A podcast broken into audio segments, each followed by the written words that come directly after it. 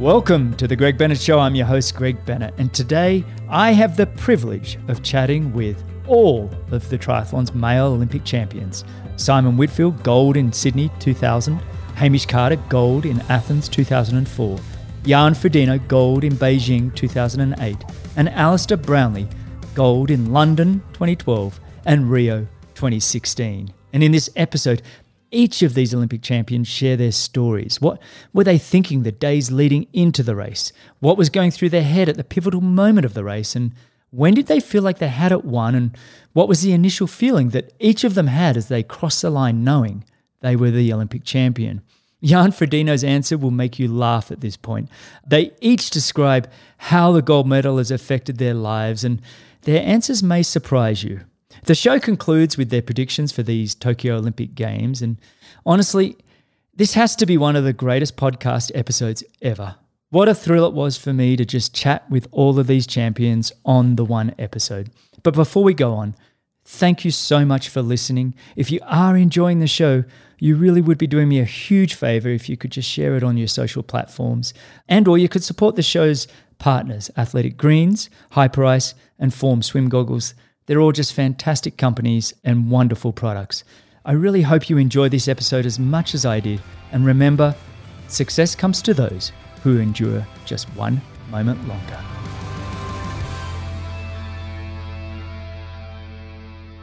A quick mention of the show's partners. These are all great companies and products that I use daily. If you want to support the show, you'd be doing me a massive favor by supporting these brands.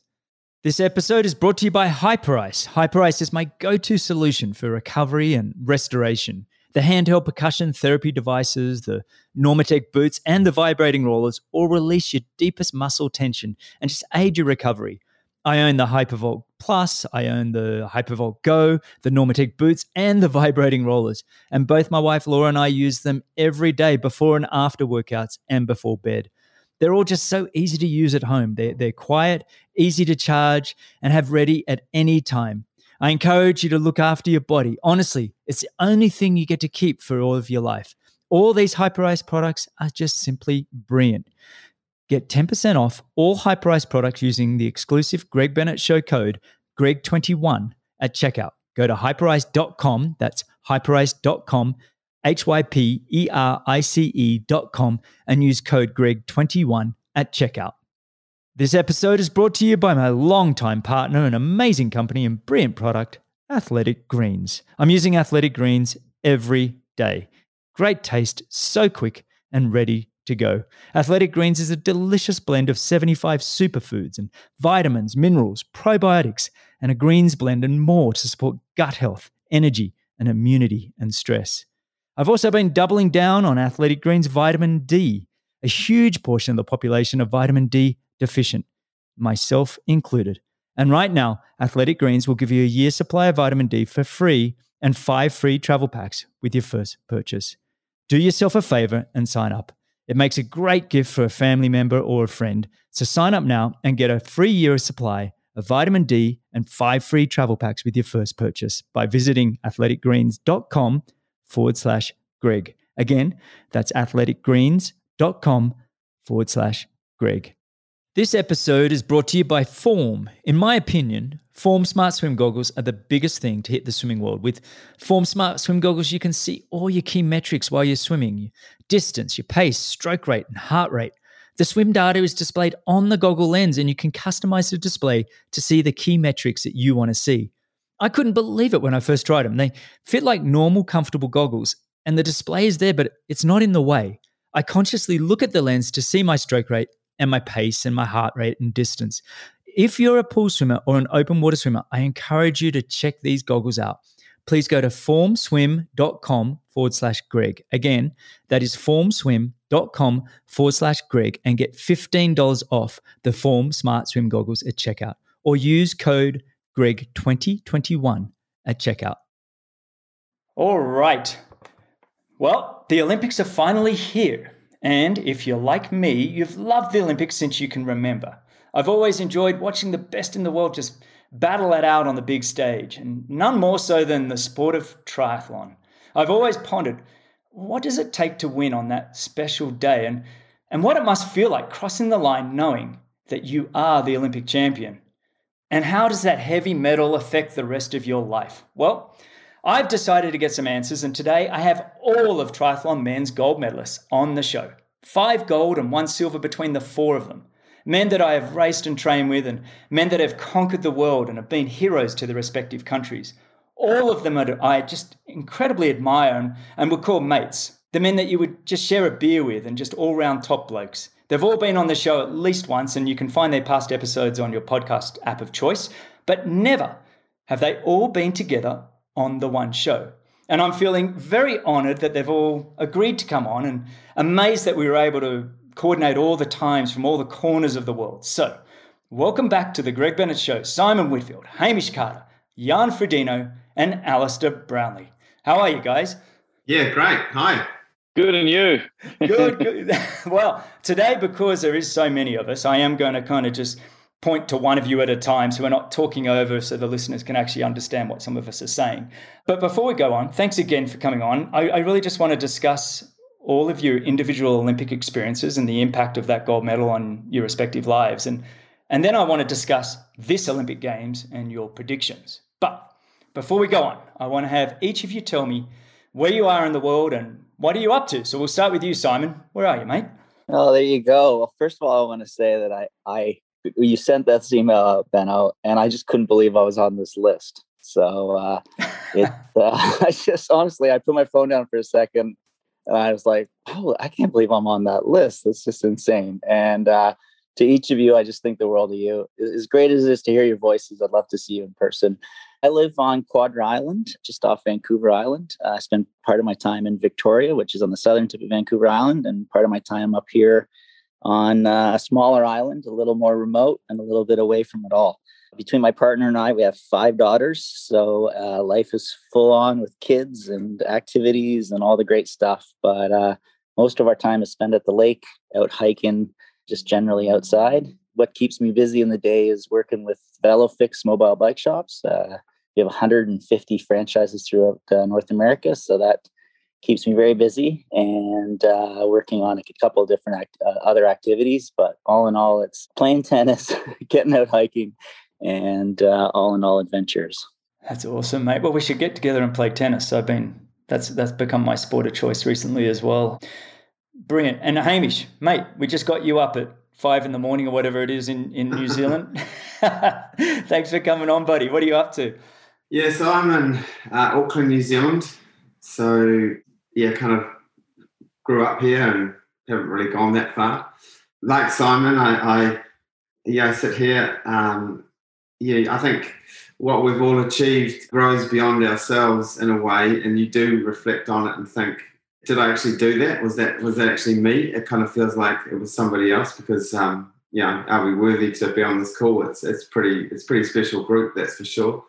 I have I guess I spent 10 years working outside of sport when I retired. And then um, recently I was back involved in a number of sports and now I run the high performance program for triathlon. And to be fair, you know, I'm not sure that's where I really wanted to end up, but it's really neat trying to help the sport be successful again when, um, you know, you've been in the sport for such a long time and it's amazing to see the athletes coming through now. I tell you, uh, so much better than I was. I'm so pleased I'm not racing anymore.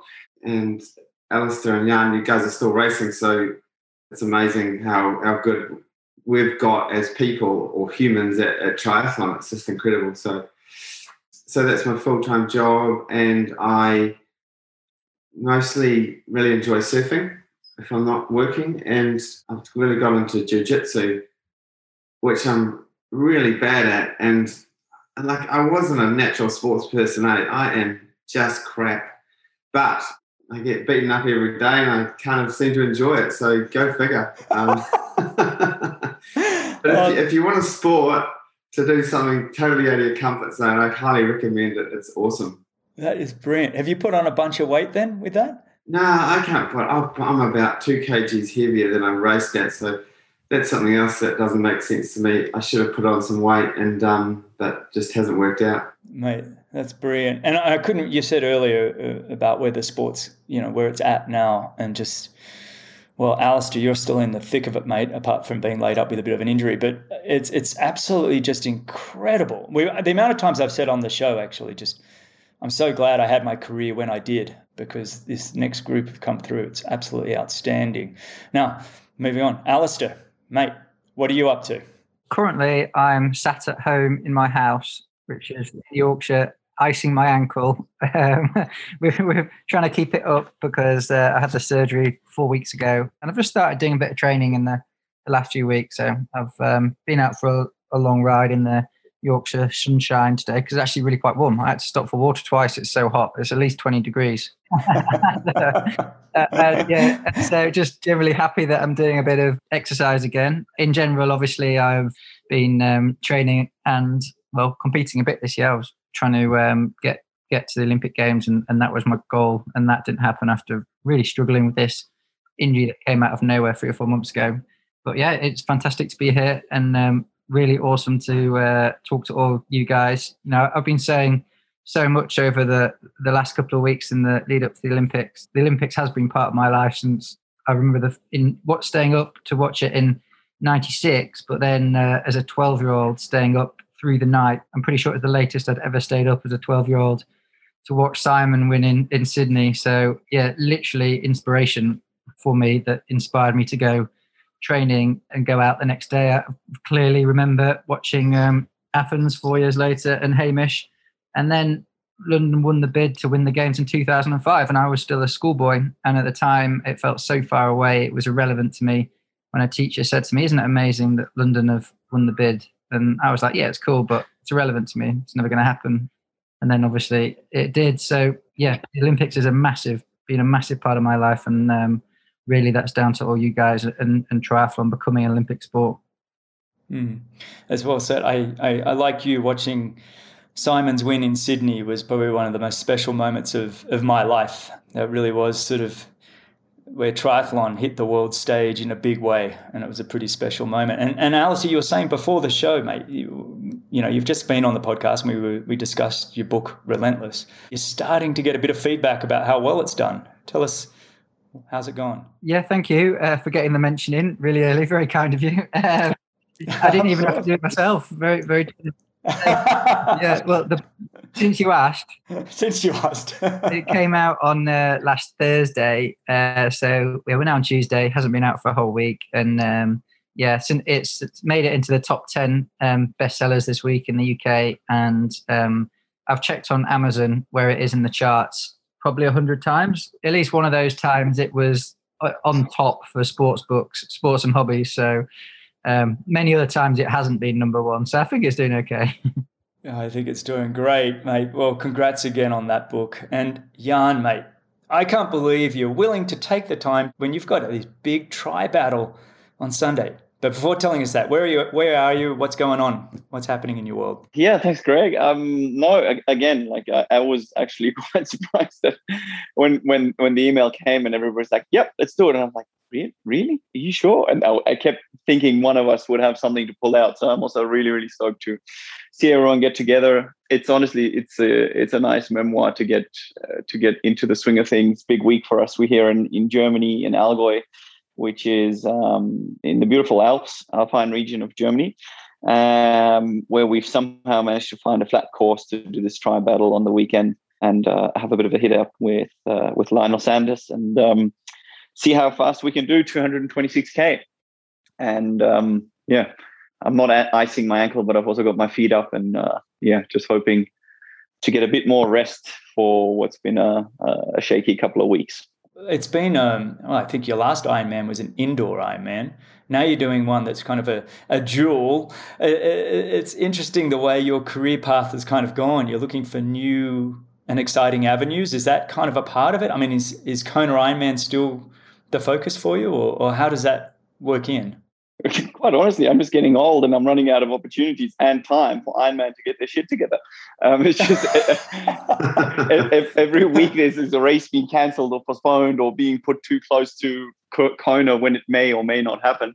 And I just figured really I'd, I'd like to get in another big challenge while I can, while I'm healthy. And, and, and seeing Alistair a, a few weeks ago, struggling with injury just puts it ever present again you know it's just no one's invincible and and you kind of have to really take the opportunity when it's there and, and so we just decided to try something new and and in these times quite frankly beggars can't be choosers well, well, Alistair and I spoke about it last in the episode that come out this week. You know, your race and just how good it is for the sport. And, and, I think everybody coming out of this COVID year where we didn't have races and suddenly we're getting this match racing and you know the big names of the sport prepared to sort of lay it down and, and basically put on a great show for us all. I just think it's fantastic what you're doing and you know wish you all the best for the race, mate. But I I know you'll be ready.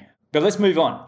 Today we're actually recording 10 days out from the men's race the men's Olympic race in Tokyo. And I kind of want you all to sort of wind your clock backs a bit, Simon. I know it's a long way, but let's see what we can do. And uh, I want you to kind of think about what was your mindset when you were at this point? You know, 10 days out, you're probably flying over to where you had to be. And how did that mindset then change leading into the race? And I'll, I'll start with you, Hamish, this one. What was it like 10 days out? What were you thinking?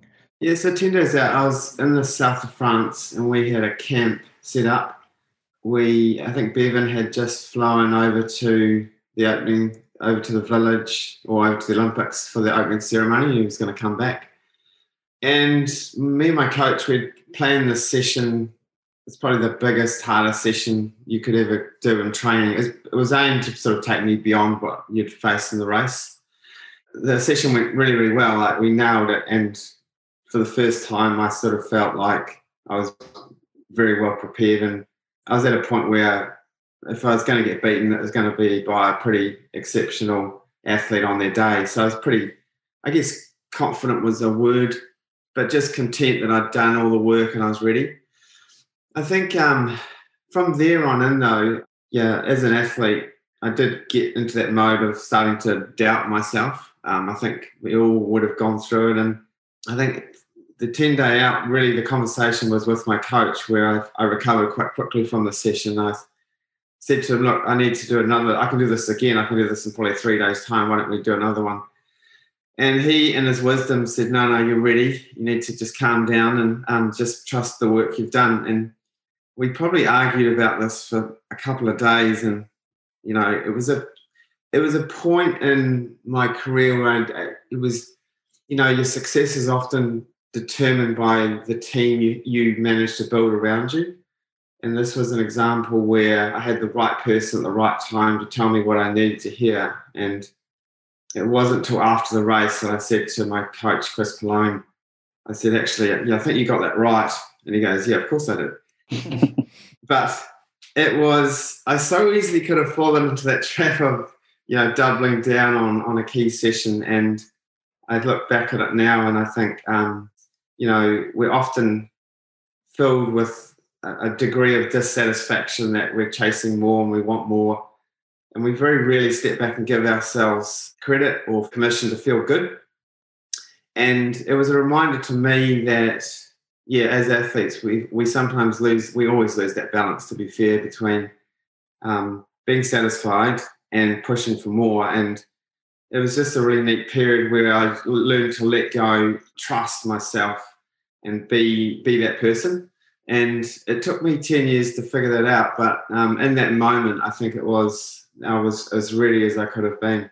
I think that that's a really great answer in the sense of um, explaining the, the, the kind of the roller coaster ride of confidence, or as Alistair mentioned in his book in the last episode, we, we talk about self belief, but how it can kind of be fleeting and, and waves up and down. But if you have that right team and the relationships around you, it um, can really be empowering. And so by the time you got to the actual race start on the, you know, the route on the pontoon, what was your mindset like right at that moment? Well, I've sort of gone through a, you know, three days out. I've gone through this real roller coaster. Is exactly what it was. Um, I completely freaked out before the race, and I thought I can't do this. I'm not ready, and I broke down and I lost my, I just lost my shit. And I, was, I, I, called my wife back in New Zealand. We had young kids, and I was crying, and I said, I can't do this. I'm, I'm not ready. I don't feel, you know. And she just said, look, look, you know, pull yourself together. It's you're fine. And it was just again the right people around me were able to have those conversations at the right time. And for me, walking out onto the pontoon in Athens, I'd practice what I was going to do. And the point was, I was going to walk out there, I was going to smile, and I was going to just look around and feel good and who I was and where I was. And just put the race away to one side and just think, here I am, and this is a really cool moment. And allowing myself to enjoy that point, I think I was very calm and focused. I wasn't distracted by what was about to happen. And I think I started quite close to Greg. Uh, sorry, you, Greg. Yeah, I was really close to you on the start line, I think. And again, it, sort of annoyed me because I didn't really want someone to jump on my wake or get on my feet. But then I thought, that's what we're here for.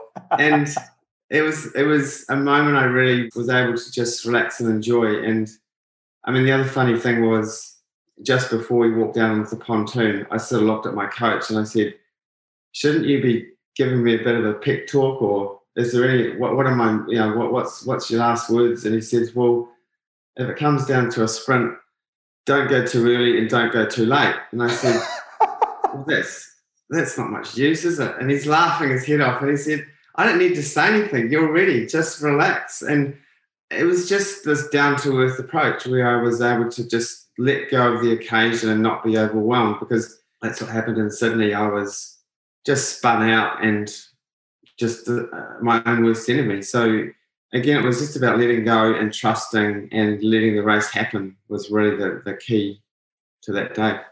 Thanks, mate. That was brilliant. Jan, mate, what about yourself? 2008 you know, that Olympic gold was what a breakthrough performance for you. 10 days out, you know, what was your mindset going in? Yeah, I, I came from a very different background. I, um, as you said, it was the first race I, I ever really won on an international stage, other than a French Grand Prix, where the guy who came second was my teammate.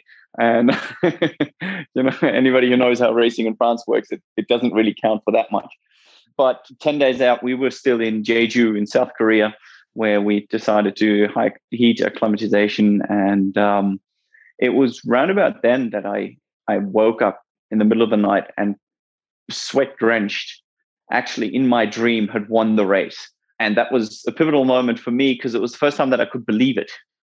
Because up and until then, I had done all these things and I'd done all the preparation, and we we'd gone in, you know, sort of convincing ourselves that Javier Gomez is beatable because at the time he was winning pretty much everything.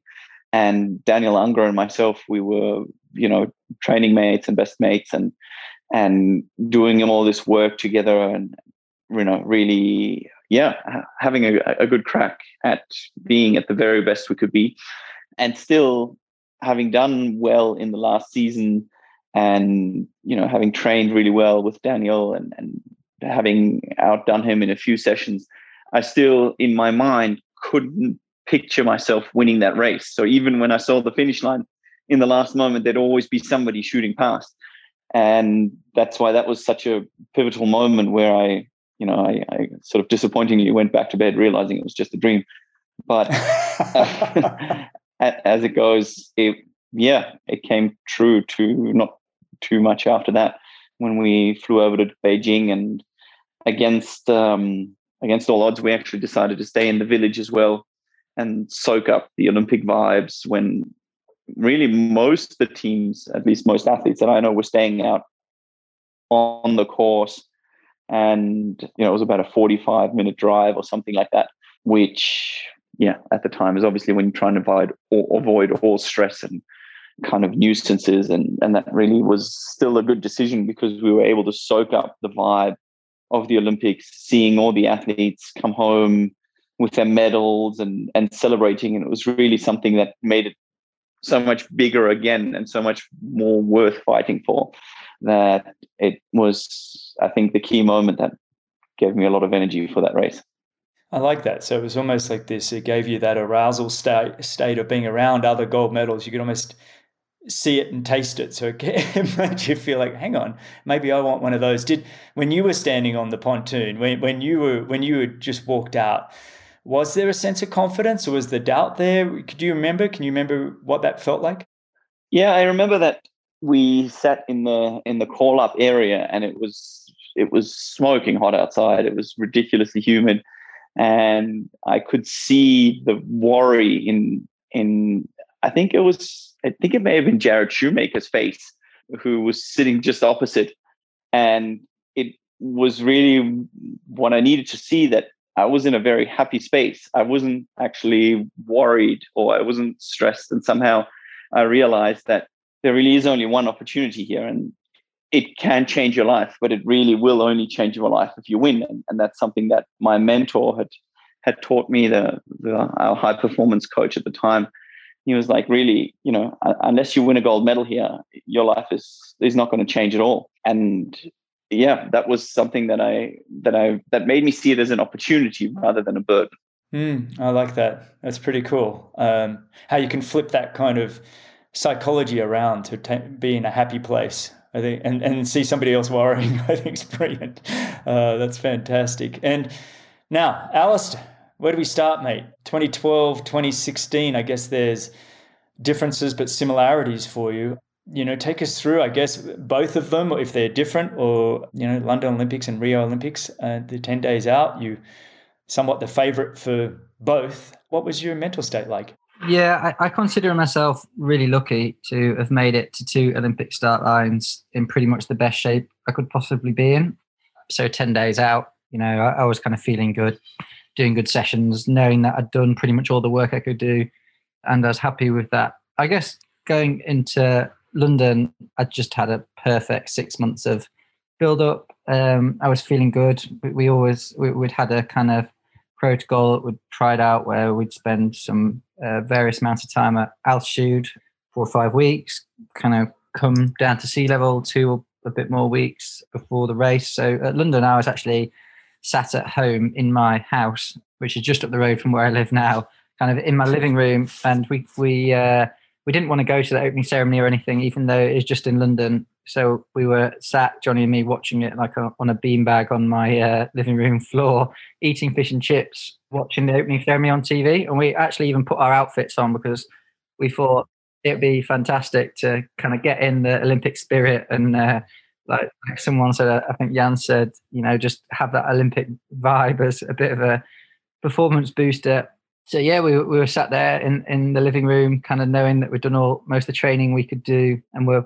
we're pretty happy with that. Uh, and every, everything had gone, everything had gone well. I mean, I I was really confident ten days out from London. Um, I knew that as long as I went and executed, I was the fittest I'd ever been, and I'd won pretty much most of the races I'd raced in in the few years before, and I was even better than that. So I knew I was in good shape. I, I was just making sure that nothing happened uh, untoward, and yeah, just trying to do all the little bits to make sure I arrived on the start line in the in the best possible shape to go out and execute.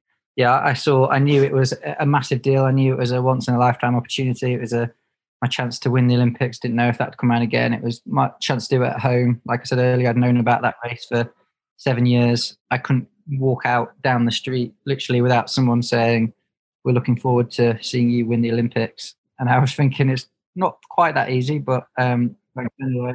And uh, yeah, it was good in in Rio. Four years later, I mean, I was still in a great position, not quite in the the same position I was in London. I'd of had a, a little bit of a, a, niggle, I guess, and um, yeah, training hadn't quite gone as well, but I was still I was, you know, I knew I was in a good place. I knew I'd done everything I could in the lead up. I, I was training as hard as I could. We were actually staying on a, a Brazilian Air Force base um, because it was kind of a safe place to train in Brazil in the same climate uh, for the two weeks before the um, games. And this place was it's brilliant. It was like kind of Top Gun with seeing planes take off at most hours of the day, and uh, it just had like a hotel on the base and there's actually kind of a, a, old school swimming pool just where across from where we were staying, and uh, loads of cane fields. We could run around on the edge of the runways while we saw all the planes take off and land. and uh, like a, a, a track that was the most kind of beautiful, like warm weather track that we're doing our last sessions on. You know, running around as fast as we can with about 100 Air Force recruits kind of stood around the track cheering us on and yeah, it, it was um, it was just a real, uh, actually really cool two weeks with yeah the whole team around me. Um, yeah, I was lucky enough to go to two Olympic Games as well with the team, the Great Britain team, you know, focused around uh, Johnny and me doing well with a support, some kind of support athlete in Stu Hayes and then Gordon four years later. And the effect of that was really cool because it just meant three of us were preparing for the race together, training as hard as we could, pushing each other on, and we're kind of in it together. And obviously, the, the fantastic team of people I had around me in coaches and other support staff, uh, and they were pretty much identical for both Olymp- Olympics. Um, so, yeah, the same people around, very different environments, but similar kind of emphasis. I, I still look at your I know you've probably talked about a thousand million times, whatever. The your your London and dealing with that pressure. Um, for listeners that don't know, Alistair probably went into London as the favourite to win, and you know, rocking up to a crowd, a couple of hundred thousand locals that all wanted their boy to win. I just think that was um, outstanding pressure that you you took on, and you did so well. And um, you know, you spoke about confidence and, and self belief, and I think there's this tremendous self belief in in the way you operate and. Uh, just was fantastic to watch both both of those. And now Simon, mate, the the Sydney Olympics. You and I did some work together before that one, and tell me about it, mate. If you can remember that far back now, it's 21 years ago almost since you ran down Macquarie Street to have that win. But the 10 days out, um, what was going on through your mind? Yeah, it's a life. It's half a lifetime ago. Just fun. Just those magical moments coming into it. I, I had an opportunity to run with a a Kenyan contingent, the warm up track, I think two days before. And I went to high school in Australia. I graduated from high school from the step to the opera house. And all those things just culminated with getting to the start line in a place that was just a real, just a real joy for racing and, a, and an attitude. Wasn't there to win, I was there to perform. And it paid off. And as Hamish is telling on the pontoon. I fondly remember. I, I don't know if Hamish remembers this. I said as we got there that they, I hope the sharks don't eat us. And Hamish, just leave me alone. and Hamish, I didn't have any pressure going into that. It was this was just an opportunity to perform. I think that that is to Alistair, your story there. Just that level of pressure and to perform like that. Yeah, and you've done since then at Kona and rising again to that level of pressure. Just my mind that you're able to do that, to handle that. Can't believe it all happened. Quick mini break to remind you of the show's incredible partners. You can get 10% off all Hyperice products using the exclusive Greg Bennett Show discount code GREG21 at checkout. Go to hyperice.com and use code GREG21. A quick reminder to do yourself a favor and sign up to Athletic Greens. Athletic Greens also makes a great gift for any family member or friend. So sign up now and get a free year supply of vitamin D and five free travel packs with your first purchase by visiting athleticgreens.com forward slash Greg. Again, that's athleticgreens.com forward slash Greg. If you want to see all your key metrics like pace, distance, stroke rate, and heart rate while you swim, you need the Form Smart Swim Goggles. Go to formswim.com forward slash Greg. That's formswim.com forward slash Greg and get $15 off. Or you can use code GREG2021 at checkout. So the athletes now, they're all 10 days out from the Olympics. This show is going to drop two days before the men's race and three days before the women's race let's again just touch on some of your races. You all had either sprint finishes or had to surge away in the final kind of kilometer or two from one, two, three, four people. For me, there's something there that trying to understand what it took for you, that that strength inside. And, and, and was there a moment where you felt like you had it won? I'll throw to you, Jan, on this one was there, um, I mean, you had that tremendous sprint finish, one of the all time great sprint finishes in Olympic history, I think, with yourself, Simon, and Bevan Docherty and, and um, Javier Gomez. Do you remember a moment there of digging really deep and finding a strength? And was there a moment that you're like, okay, I got it? Yeah. So if you guys remember the course in Beijing, was a four lap course on the run and we basically they they built this pontoon which we ran on for the top of a of a U-shaped course. Then we ran down the chute where the water would normally run down, and then basically complete the U around the bottom with another flat bit. And on the last bit, on this steep climb back up to the dam, you know, it was scorching hot and the helicopters were all around. And it was a strangely quiet place because no spectators were there, but there was still so much noise going on.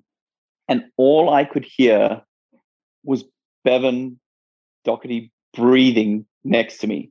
Like he was just that's that's all I heard in the whole moment. Like there was so much going on, and I just heard his breath and I was like, instantly, I was just, it was just so instinctive, but I thought he was breathing too hard for what we were going. And it just gave me this confidence that this was the moment I trained for because uh, it was before Alistair really put his mark on on short distance racing and and we actually all had to learn to ride bikes again that basically I was so confident it was going to be a sprint finish that that's all I'd been training for. I really I sprinted I did sprint sets I don't know four times a week or something.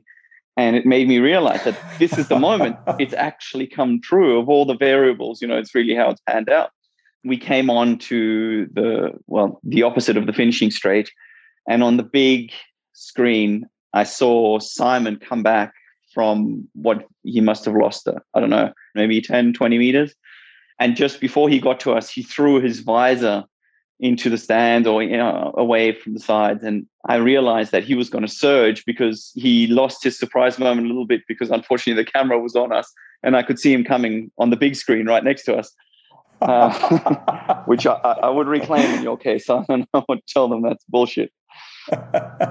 And and really it was such a relief because finally that last surge long sprint was about to happen and Simon launched off, and I, went and went straight after him, and got him to the finishing straight. And really, it was just this this long tunnel where somebody had reminded me the day before that whatever you do, don't look around because every time I looked around previously and somebody came by, I was just yeah, I was just so focused on that red tape that I just kept surging through and having no idea where everyone, where anyone else was, and just really yeah keeping my blinkers on, hoping no one's coming from the side, and yeah, having that really surreal moment of it becoming true after visualizing and, and dreaming of it for what felt like a lifetime.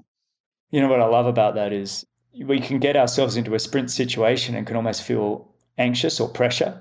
But because you trained that, you had the feeling of excitement that finally you got to unleash and show it. And and I think that's, you know, to to outsprint our friend Simon here, who's on the on the show and on the recording, who I think was probably one of the greatest sprint finishes I've seen in the sport's history. And you you were able to keep tacking away from him. I thought was one of the great outstanding sprint finishes of all time. And you know what was that? I'm just going to move straight into the next question while I got you. What was that? That first feeling you felt as you as that you crossed and, and grabbed that tape and was crossed the line. What was that f- very first feeling? Was there one?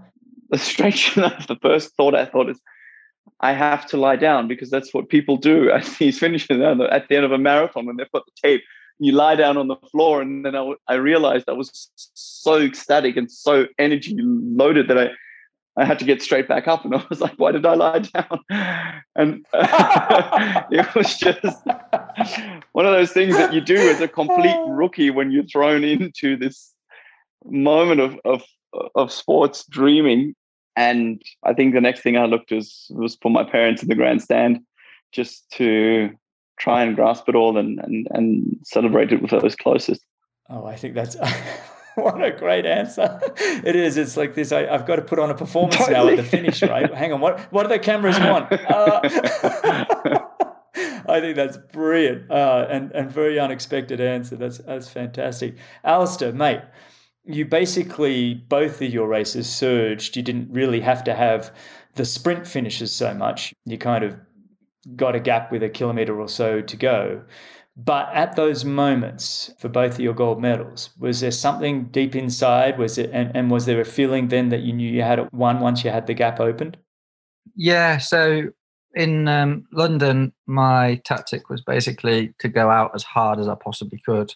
And I was actually looking at the the scoreboard, the clock, and I knew that I ran out on transition on a certain time, and and I knew I'd run the first lap in pretty close to seven minutes, and then the second lap in just in 7:15 or something to give a you know a really fast first 5k and Jonny and Javier were still with me but to be honest there was a moment in London you, you kind of ran up and then you ran over this bridge you did a dead turn and then there was a downhill back onto the side of the serpentine and about about a kilometer in Jonny came round me and I straight away knew that he was trying to slow it down and I was fairly confident from that moment I was going to win. Um, it's just one of those moments. I was like, yeah, I must be running really quick if he's trying to slow it down when we're going to run a K.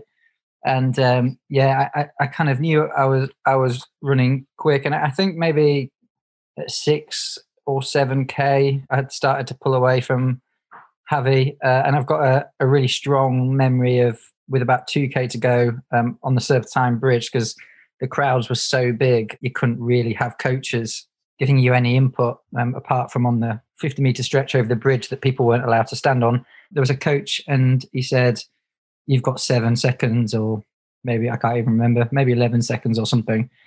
And at that point, I was obviously doing the maths 2K to go, seven seconds, three seconds a K, unlikely. Um, and yeah, I, I kind of obviously knew I had it won, but still had to run super hard. Um, and I was running down the last kind of K on Serpentine Drive, and it was just awesome. You know, I saw people, friends leaning over the barriers, people I went to school with at Hansine, uh, you know, coaches. There was coach loads of people that came down from my um, the running club that I've run with, um, swimming clubs, uh, where I went to school, university, and I was just seeing various flags and T-shirts of all these groups of people uh, leaning over the barriers, and the noise was just it, it, incredible. But I, I, still, I didn't. I, I, was really conscious afterwards that I hadn't enjoyed those last uh, few hundred meters of the Olympics. So even though I had a gap, I must have been running as, as pretty much as hard as I could. In Rio, I yeah, kind of rather infamously now at 5k jonny and me were running on our own and jonny says to me relax, slow down, and obviously straight away I knew that meant that was the time to put the boot in. Um, so I obviously I speeded up, uh, got a gap very quickly, and went straight over to a 16 second lead, and yeah, knew, knew I'd won. And with a couple of k to go, and then I, you know, I said, right, get yourself to the last k, make sure you don't mess it up. And in the last k, I was like, now is your chance to enjoy it, uh, take this in, and yeah, make the most of the opportunity like you didn't get before so yeah, I had a, a whole K of enjoying winning the Olympics in Rio. Wow. You know what? I'm still stuck on the fact that you ran the first 5K in London in 14.15 um, after a pretty tough bike. And I, I know both Simon and, and uh, Jan felt that. Well, actually, Simon, you, you had a crash, didn't you? Uh, you didn't probably feel any of that. But just absolutely incredible running. And, and it, what I love about that is that you actually have had the opportunity to go win two gold medals – and the second one, really recognize that you want to enjoy that final last kilometer. Just outstanding, mate. Brilliant. Simon, how about you, mate? Running down Macquarie Street, you you're in second place. What did it take to to outkick and, and come around um, at the end there? We're running down. Uh, the last bit there was more about staying away from Dimitri Gaag from Kazakhstan. He was charging hard, and uh, I had started to resign myself to the idea that any color medal was good. Uh, and then as I came up, uh, I was trying to stay away from him as I came up on on uh, Stefan Vuckovic. It was uh, I realized that this was my opportunity to hear the anthem. It was uh, he'd made a bit of a tactical error coming down the Macquarie Hill. He'd moved over to the inside, and the and the center lane had, was more of the direct route. And uh, I had, you know, Coach Lance Watson had said before the race, he had the audaciousness about him to, to suggest that I was going to be in a sprint finish. And I guess I could picture that at the time. I, I don't know if I was, I was there to perform as I alluded to before. I wasn't, I hadn't thought of it so much as winning as just performing. And so to get into that sprint finish position and then have your coach be right to say, Hey, this is going to unfold at this point in the race, and you're gonna have to keep your wits about you. And I knew that once we got into a, uh, a short sprint finish, that that was my my forte. I came from that kind of 800 meter track background, and felt that if I could get these races down to to the final sprint, that suited me. Coming in and across the finish line, yeah, it all kind of comes rushing at you. It happens pretty quickly and I love Jan's honesty there about just you know thinking what am I supposed to do now. that was all. Uh, that was that's so honest. It's so true. You you have this flood of this like you're you're captured in this moment and you're you've worked so hard to this place and then the the the how does this what happens next starts to occur to you and uh, I will say that that uh, that part I wasn't expecting. I don't. I it's it was all a bit of a blur there, and it it transpires in that kind of the next thing you know, you're shuttled off, and all of the fanfare begins, and you're just grasping for little moments where you can kind of take it all in and and just appreciate what's just happened. And I, I don't know if yeah, you off in the back corner of this and I found you sitting there doing the same thing. And it's one of my apps favorite sporting moments was just that moment we had together, just sitting there thinking, what the bleep just happened and where to from here. Um, it uh, it does happen quickly. It happens. it happens in a way that you don't, you haven't rehearsed. You've thought through. You think much what happens afterwards, and uh, the case for me, it was uh, you know, as I said, to school in Australia, all my the boarding school mates were there. My my folks were there. My my closest friends, including you, Greg, were there, and it just seems so I don't know real as it all kind of comes together like that. And then just hearing each of you relive it, I just uh, to be small parts in those stories and to to be brought back to it all. It's just the magic of sport. It's truly such a wonderful thing. That's really well said, mate. Just I, I, love the the honesty of all of you, where it's kind of like you cross the line. It's like, hang on, now what am I meant to do? Hamish, mate, you had that an unbelievable. I did not ever think that you had a sprint. I've I've sprinted you throughout my career, and I, you and I are probably the same. No, we're okay, but I never thought of you as a sprinter. And, and you ran away from Bevan Docherty, who I'd regard as a sprinter, to win your 2004 Olympic gold mate, what? How did you make that happen? And when did you feel like you had it won? Um, and then I'm finally on that same question. You know, your first feelings when you cross the line as well. Yeah, I, you're right, Greg. I, had, I never was renowned for being a fast finisher.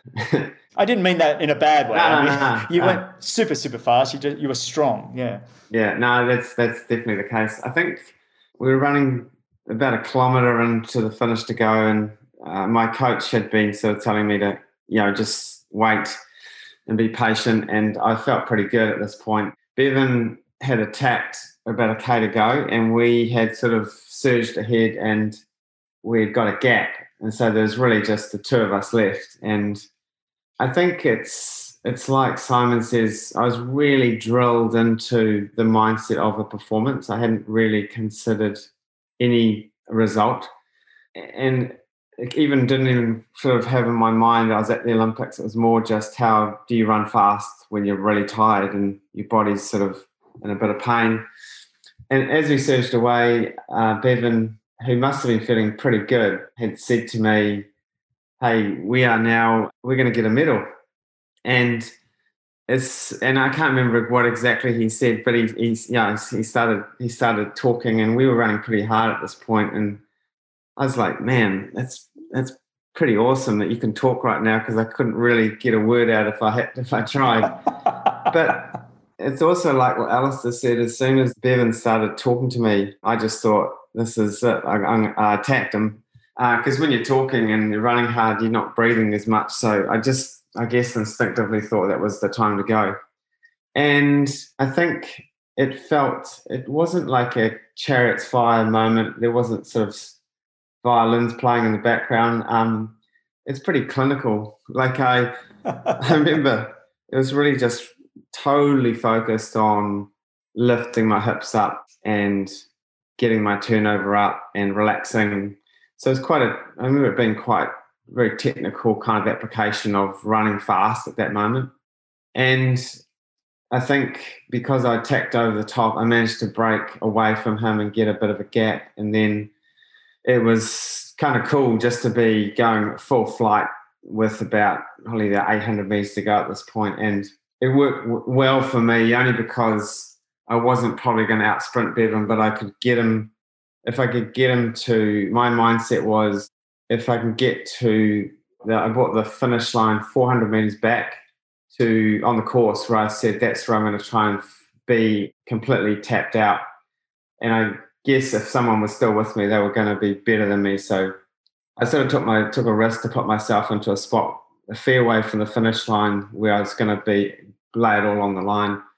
And it just gave me a chance to break even before we needed to sprint. And um, so it sort of it sort of worked out, and um, it, it is an amazing feeling. I think you come across the finish line because you're so drilled into the um, application of running fast that as soon as you cross the finish line, the whole thing switches into the outcome, which is that you won. And it is completely overwhelming. It's like, what are you meant to do?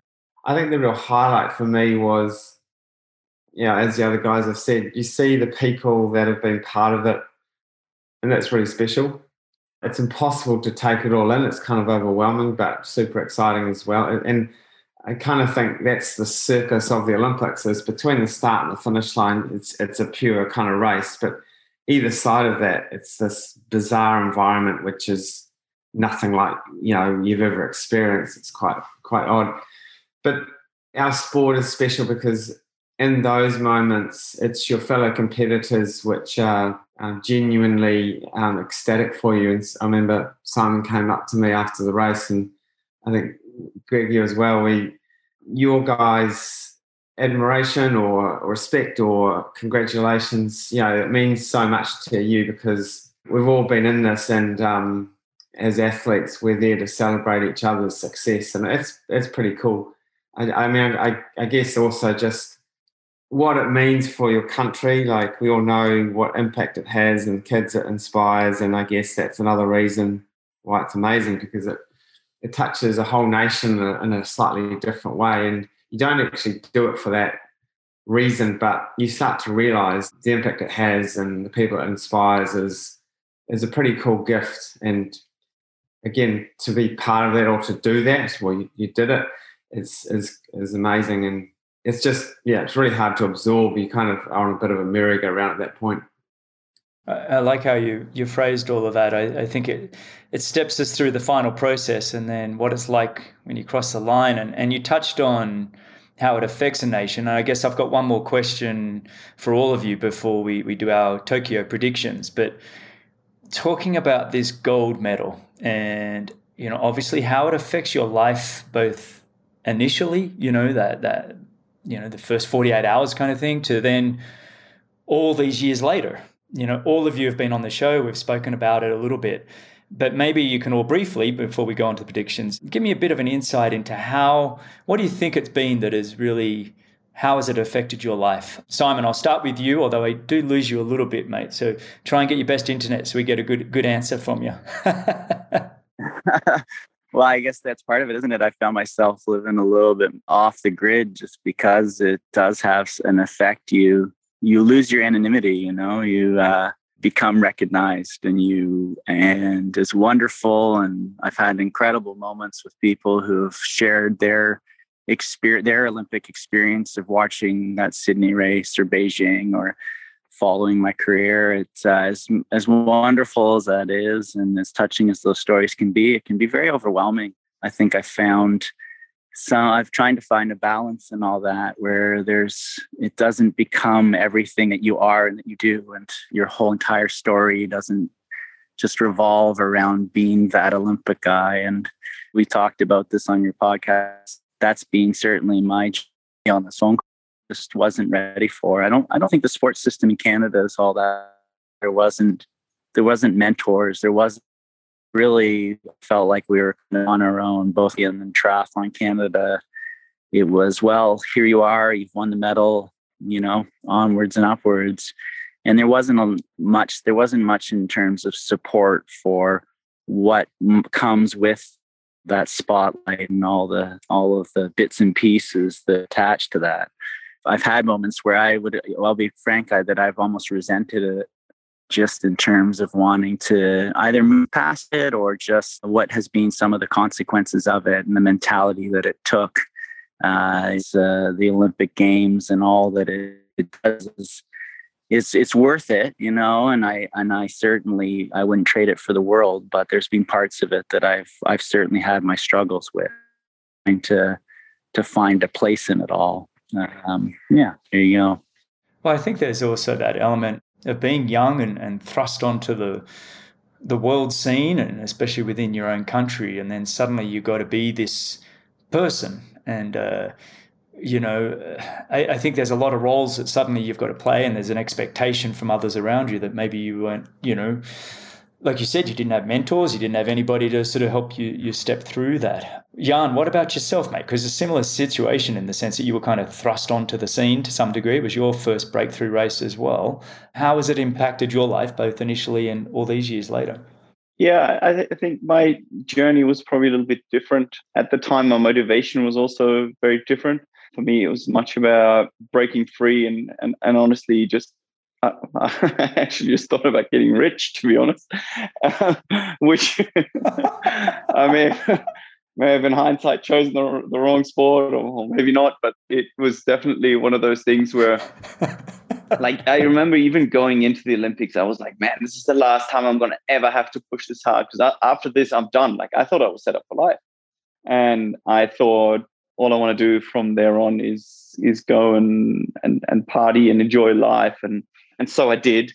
Um, and it it took a few months to realize that I didn't enjoy that, and that actually it, it probably took that step away from the sport to make me realize that I I love the sport, and that I was doing it for very very different reasons thereafter. But it did sort of throw me into a bit of a tumble uh, in the phase afterwards, where I really couldn't get my get my hunger back to a level that was sufficient to where the sport was growing. You know, Alistair had come onto the scene and um, was basically dominating every race he, he was entering, and and Javi was still there, but I wasn't even like second row after that. You know, I was like second page of the results next thing you know and that i think was a valuable lesson to really move on to to my later stages of, of, of my career and finding true enjoyment for the sport and and finding true enjoyment for for excellence of performance. Whereas before, I just you know had a bit of a chip on my shoulder and really wanted to prove a lot of things and and and you know um, I don't know find a find my way into into the sports society. It was a long journey that certainly had uh, a lot of ups and downs, but in the end, I guess it came good, and that's that's the good thing about now. You know, be, being being old and being in the sport for a very long time means that you've also had a lot of time to reflect and and and and grow as a person.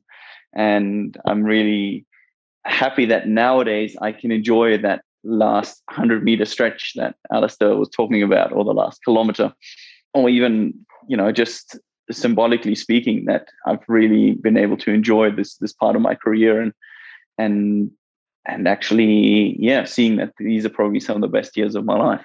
And you can see that in the way you're racing that you're just absolutely loving it. But it's fair enough to sort of say you know when, when you, you, you tick that box that the gold medal that's everything that's everything. And then you get it and it's kind of like okay i'm done. And it's like oh hang on but I love the sport too. What else can I do to keep that sort of motivation going? And then you're getting slapped in the face by these young young guys, Alistair Brownlee and Jonny and and uh, Javier Gomez, and suddenly it's like, ah, oh, I gotta come on, let's get going again. Which you did. I mean, you did that next four year cycle. Still performed very well. Come London, I think you were was it your sixth, fifth? Yeah, sixth. sixth the two Frenchies yeah, two six. That's right. The two Frenchies are in front of you, and um, and then you've gone on, on, obviously, but it's a it's a great story in itself. Alistair, for you, mate, you know you you're you're the most recent gold medalist we've got, but you've also doubled down on the, the gold medals. You know, did it impact your life tremendously? What's it been like? Yeah, absolutely, it did. I think similar to what everyone else has said, you kind of cross the finish line, and your time isn't your own for a period of time is the first thing. I think the second thing is you don't know what it should feel like, kind of what to expect, because it's this thing that you've been working up to the whole time, and um, yeah, you don't know how to feel. And in truth, there was hundreds of emotions, and a very strong one in London was relief that I had actually um, kind of done it and pulled it off, along with yeah happiness and uh, contentment and, and everything else and then yeah kind of not knowing what to expect in the wider scale of is this going to make me famous or rich or or whatever? And yeah i mean i had it in london especially i had a crazy busy few weeks after that. I didn't sleep for quite a long time. Some of that was my own fault some of it wasn't. Um, i was yeah, doing very late nights and very early mornings and sleeping in uh, cars as i was being driven around london to do various events. And it, yeah, it was it was absolutely amazing. But ultimately, I think about ten days after the race, I'd flown back to Leeds in a helicopter, being greeted in Leeds by a crowd of people to say "Welcome home," and been to like a Leeds kind of parade where in the town square in Leeds, like thousands more people had come to welcome all Olympic athletes, uh, and it was just crazy. Like, yeah, you know, I could go out for dinner and someone would pay for my dinner, and I could go to a nightclub and just get let in and have everything for free. It was like crazy few weeks and months. And I had a kind of 10 days after I went swimming, I think my normal, whatever it is, morning swim at the pool that I swim most of the time. And kind of was like, you know, right, what am I doing here? And I wasn't there for any real reason. I didn't really have a goal of, of anything to do. And I thought, yep, okay, dive in. And, you know, dived in, warmed up, and about half an hour later, I found myself racing. I think Jonny or whoever was in the lane next to me, and I was just like, "This is what this is just what I do."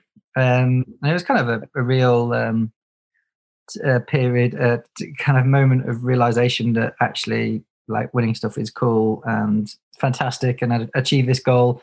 And actually, kind of, I was then in the post-Olympic kind of lull of like, you've achieved this massive goal and, and done this thing and actually it kind of didn't feel i don't know what i expected. I didn't know what to expect but it didn't feel how i expected. And you hear other sports people talk about that.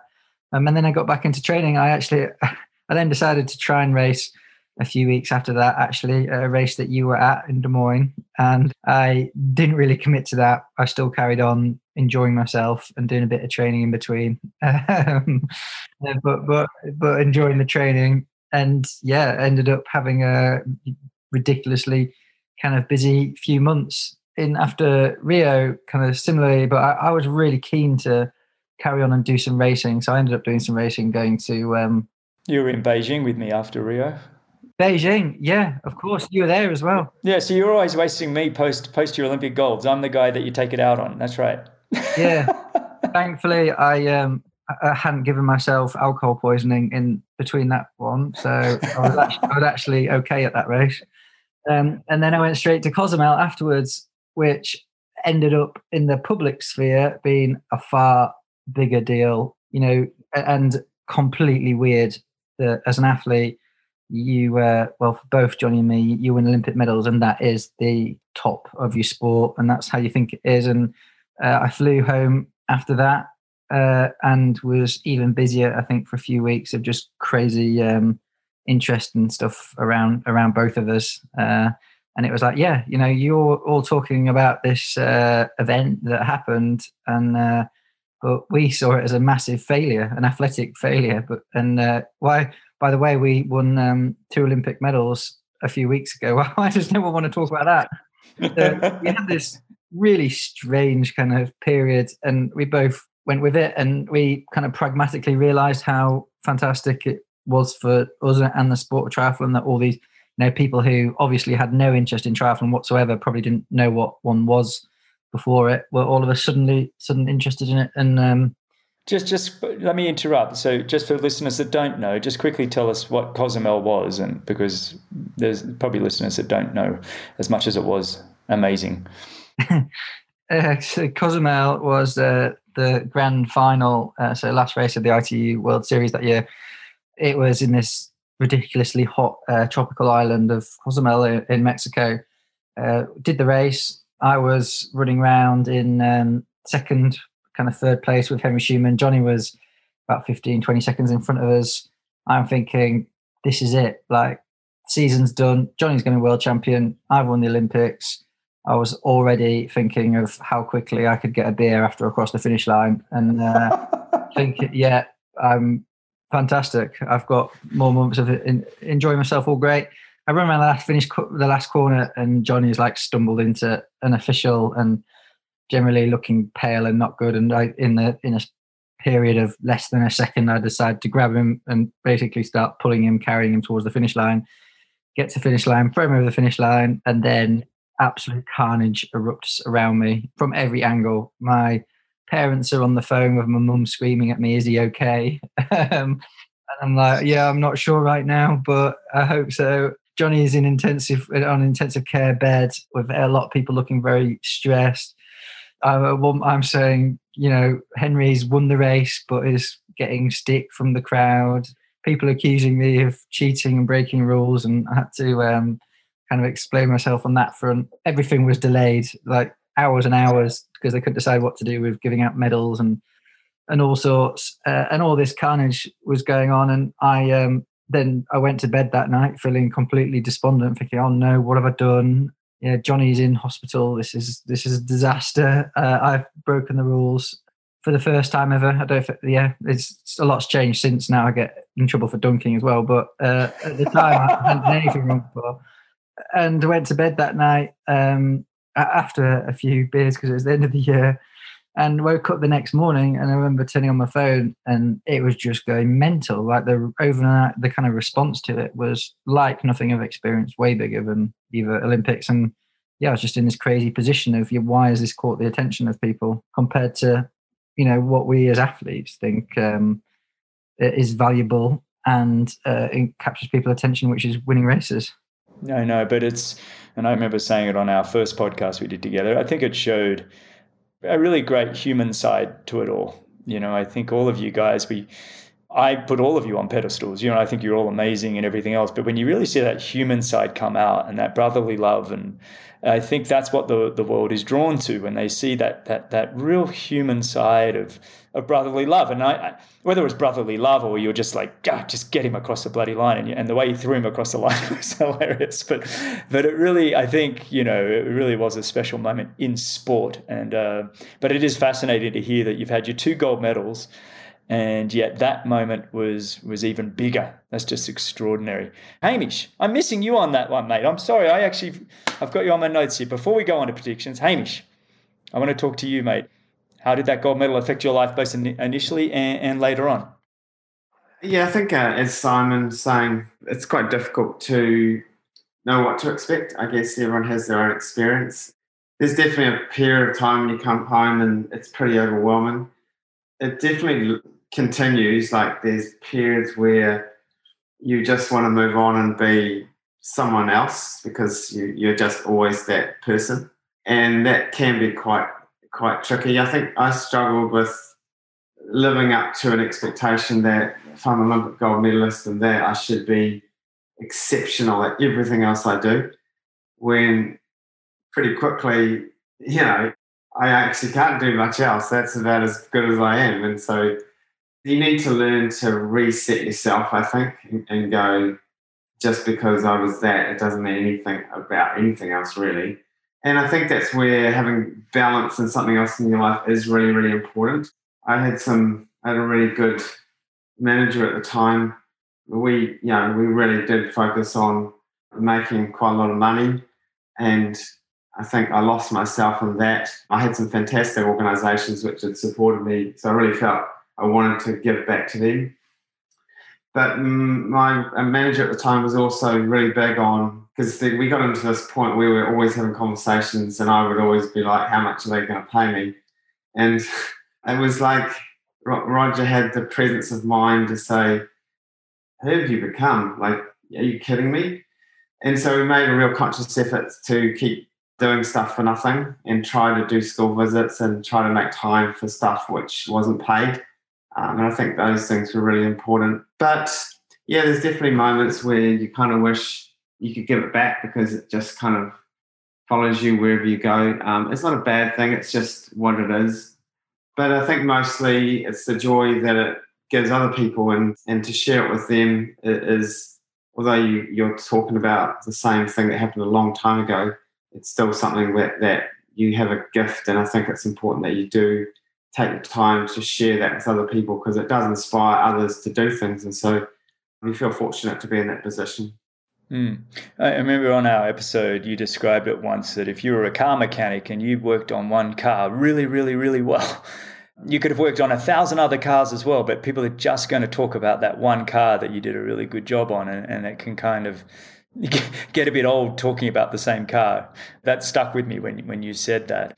But I, I, you're you're in the position now with you know being the Triathlon New Zealand High Performance Director. Let's move on to the final part of the show and the the predictions for this Olympic Games. Let's start with you, Hamish, because I've got you here, mate. So, just quickly, let's go through the men's podium, women's podium, and the team relay. Who do you think? Well, yeah, look, first of all, I'm not going to put names on that. I just, yeah, don't feel comfortable doing that.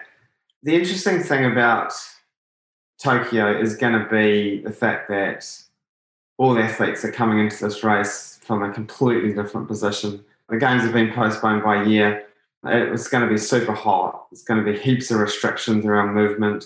And there's just not been a regular build up that other athletes have been able to do because of restrictions and travel, and you can't, there's not, not as many races, and there's not going to be any crowds. So, in a way, I think it's going to be, it's going to throw up some, some real challenges. And who knows what's going to happen. I, I kind of enjoying just sitting back and it's just going to be a, a, bit more of a pure performance, and the, the Olympics part may fade into the background a little bit. Mm, mm, I agree.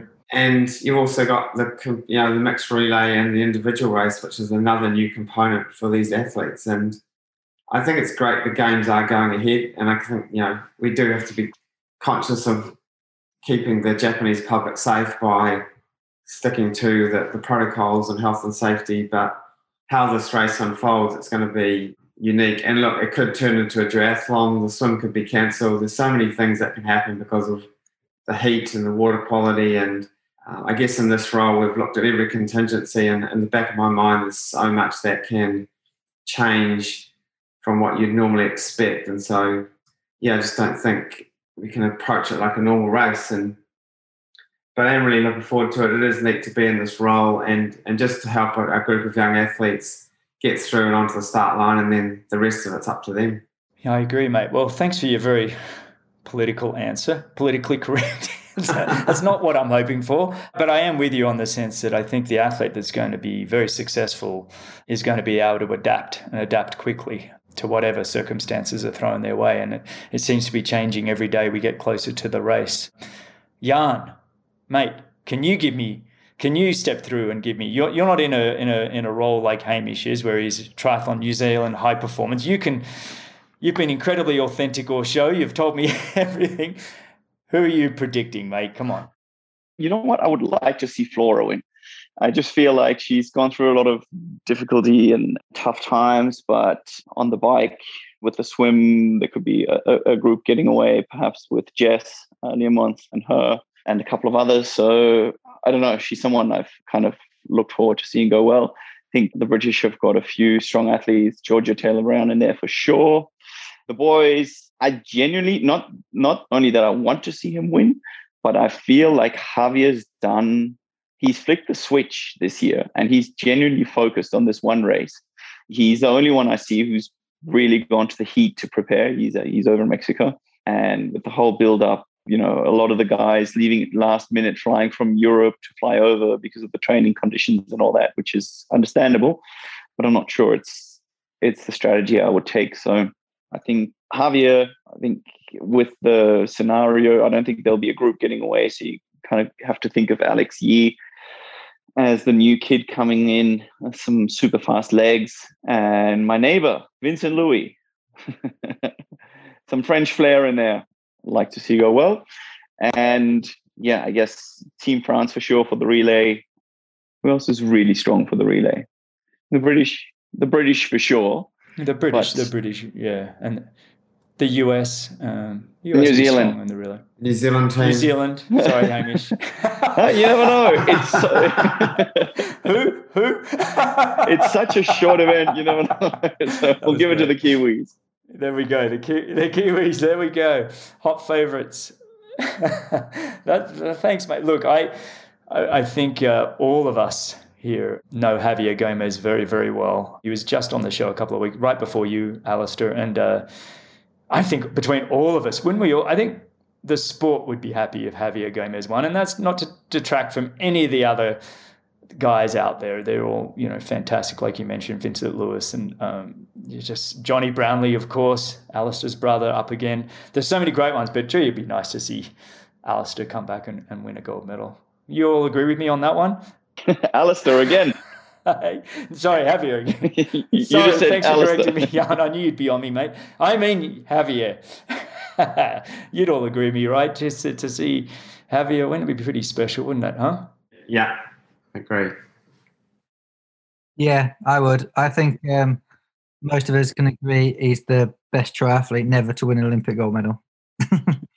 yeah, yeah, I think I think you're right. Well, Alistair, you're here, mate your turn. I mean, you just did the show. You already gave me predictions, but let's do it for this episode, if you don't mind. We'll we'll run through it real quick. What do you think? Yeah. So if we start with the the women, I think we're going to see Brits at least one, if not two, on the podium, depending on how the race goes. If the race is quite aggressive, and we'll see Jess Learmonth there, and uh, if the race isn't so aggressive, I think Vicky's probably got a shot, and on both of those scenarios, Georgia's got a shot. And yeah, outside that, I also I think would love to see Flora do well. Um, and then outside that, I'm I'm just yeah, I'm not so sure. I think the women's will be um, relatively clear cut. I think I think the men's is much tougher. I think um, it's the most wide open Olympics I've kind of watched. It's genuinely I don't think there's really favourites. I think there's maybe 10 guys or 15 guys who can get a medal where yeah in the past it hasn't really been like that. So yeah and um, I, I, mean i agree. I'd love to see, i'd love to see Javi uh, do well. It'd be an incredible story. So that and i, I also have seen him prepare and um, prepare properly in hot conditions in mexico and been kind of i think that's great. And he, he's had this full focus on it which i think is good. So it'd be great to see that I think um, outside that, you know, I've got to say the Brits, similar to before, a um, slower, less aggressive race will really um, suit Alex. You know, he's a fantastic athlete, and I think he's on that upward trajectory. I think every month he's probably getting a bit better. So uh, if there isn't, if there is favourites, I think he'd have to be in there. And yeah, I think Jonny is in the best position he's been in in five years plus. So he's got a shot. And yeah, outside that, I mean I would also love to see Vincent do well. I think he deserves it. He's been the kind of dominant force over the last few years, and I like to see the favourite win. Uh, I think some dark horses in Jelle Geens, if he gets it right. I have a feeling as well that there's a Swiss guy called Max Studer. I think he's a really good up and coming athlete and a bit of a, a dark horse. So I think he's got a good shot. And then potentially the Norwegians, and I think that's probably Blummenfelt has got the best shot. But never quite know what we're going to get there. So, but yeah, I think you couldn't not mention him. And then the relay, yeah, if it's the French's to lose, without a doubt, they've got the best relay team. And then I think it's a, a free for all between the next two podium slots between um, Aussies, Americans, Brits, maybe the Kiwis, and, and, a few more in between.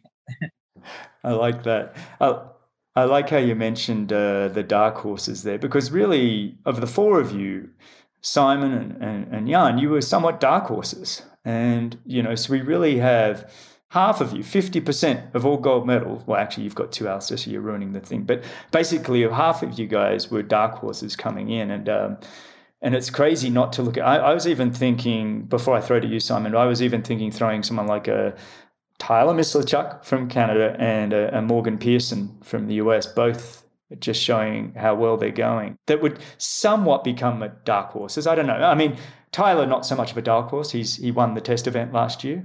But I think Simon, what do you think, mate? Predictions.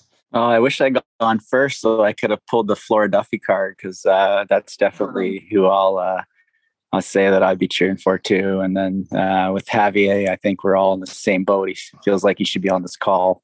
He's just the legend of legends.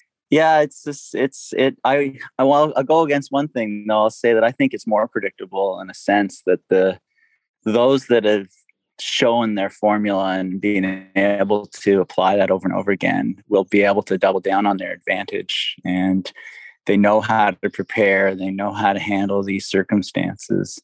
I do love what Alistair you said. I, I cheer for the favorites. I've always been that way too. I think it's just so incredible when an athlete rises to the occasion, having been under that kind of pressure. So I'm going to put a big plug in for Vincent Luis there. He's he's under pressure, but he certainly has the the wherewithal to get it done.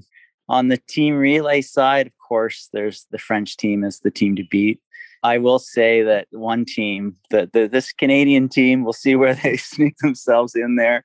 I hope that that's. I think that there's they just have the, I don't know. There's some intangibles in that team that maybe, maybe we'll see them make their way into the scene.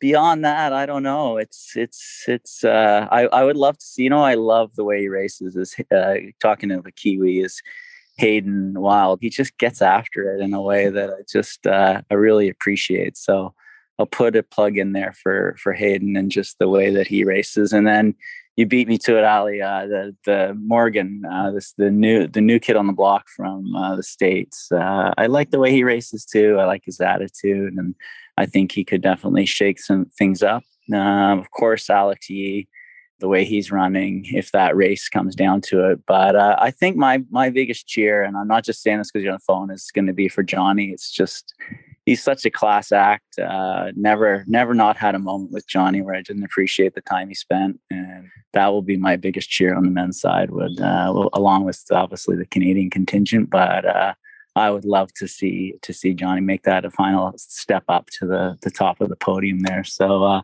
I've given some politically correct answers too, but uh, I think we'll, it'll be great to see how it all unfolds.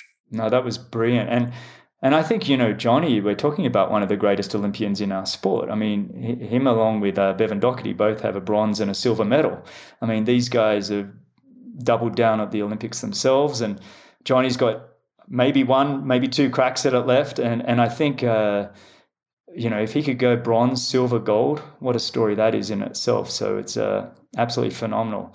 Well, guys, this has been absolutely a real thrill for me. And I've kind of, I've really been excited about this, and I can't believe I'm getting just to have all of you, you know, sit and chat with me. And I know it's all different hours of the time of day for all of you, and I really, really appreciate coming on. Any of you got anything you want to say before we go? And, and this might be a bit of talking over each other, but if you've got anything you want to finish with, let me know. Otherwise, it'll be crickets, and then I'll, I'll wrap up. I just think it was a great idea. Well done. Oh, thanks, Alistair. I appreciate that, buddy. And for you, and and you coming back on, mate, two weeks later with all that you're going on, I really appreciate it. So thank you. I really appreciate it. I want to share a quick favorite moment with that I had with each of you. Actually, I, I yeah, and I told you our favorite, my favorite moment was uh, was being in the bottom in the Olympic Village there, and also a moment running in the in uh, Saarbrücken. You invited me so generously to come and train with you, and we had a particular run one day out there. It was just the two of us, and I just couldn't believe I was able to to get out there and have that experience with you. Alistair was uh, on the double decker bus in London in 2011, and uh, you were under so much pressure. You were just handling it so well. Going into your this this build up to this big race, and the two of us sat up the top of the double decker and just took in the city of London. And uh, Hamish, it's a it's when you gave me the cat. you came and stayed with us in, in, Victoria, and at the end of our trip, you you in the most New Zealand way, you said, "I got you a present. I got you a cat." And uh, it's the worst cat anyone's ever had, turnip. But it was the funniest thing that's ever happened was to say, "Here, you're welcome. Thanks for having me with the cat." and then oh, there's just too many to remember, but it would definitely, I guess it would be the Grog Bog uh, driving back from Port Macquarie way, way back in the day. And uh, just the faith you had and that, that friendship that we developed over those years. So uh, I thought I'd share those moments. Oh, thanks, buddy. We're too many memories to, to share, but yes, the Grog Bog and picking you up at Port Macquarie in 1991, 30 years ago now. Um, and here we are still talking to each other. Just fantastic, guys, to have you all on. Jan, got anything you want to say, mate? Um, no, I mean, I just uh, just really on the spot. no, I'm done. Let me go to bed. no, I had this. I had this real smart ass comment of saying, Simon, I'm glad you finally found your internet now that we're done. And then all, all, all, these really, all these really nice comments come out, and I feel like a bit of an ass. So I really um, appreciate the time. Yeah, Simon, we didn't hear anything. Simon, we didn't hear anything you said during that whole show, but thanks for. I knew it was too good to be true to be on this call, so it's all just part of my imagination. no, it's, uh, it's been a great, uh, great pleasure hearing all the stories as well and hearing the perspectives from all you guys. Yeah, you do. and Hamish, mate. Thanks, thanks, Jan. Hamish. Yeah, again, same from me. It's it's uh, it's a pretty special occasion to to get together like this. I mean, we could probably go on for hours. We've really only scratched the surface. But um, thanks, Greg, for the work you're doing. I think the stories behind the performances of athletes is really what um, inspires and gives. You know, you always take things out of what other people's stories are and, and what they've achieved. So the ability to tell those stories and bring them to life is really, really special. So just thanks to you, and um, yeah, and, and congratulations, guys! It's um, it's a, it's an amazing group, and yeah, just Greg, just keep doing what you're doing, mate. I'm, yes, it's been amazing to listen to some of your work, and even though you've been through this yourself, I often send your podcast to, to the athletes that I'm working with because there's so many great insights and things to learn, and and it's such a tough journey. Like we've all been through such tough periods of our careers and probably something we didn't talk about but just acknowledging how hard it is and how many times you are down and out and you just feel like you can never kind of claw your way back but it's yeah it's been a real pleasure today and thanks again well, I appreciate that, Hamish, and thanks for sharing the show, mate. This has really been a thrill, like I said, and uh, just all of you taking time out of your busy schedules to come and chat. And hopefully, next time we can all do it in person with a few beers in hand and um, and just sit there and, and, have a bit more of a, a laugh. But th- this was absolutely brilliant in itself. And everybody, thank you so much for listening. I really appreciate if you can just share the show and any of your feedback be wonderful. You can find all the show notes, timestamps, links, and uh, coupon codes at bennettendurance.com forward slash media. All right, guys, stay on the line for a moment, but I'm going to stop recording now. Thanks. Thanks a lot for listening. If you enjoyed the show, your support would truly be appreciated. You can visit the Patreon page or you can subscribe with your podcast app of choice. Don't miss the next episode, so subscribe and be notified. For show notes, if you want to know more, please visit bennettendurance.com. I'm Phil Liggett, and on behalf of Greg Bennett, here's to the next time, and I hope you will join Greg again very soon.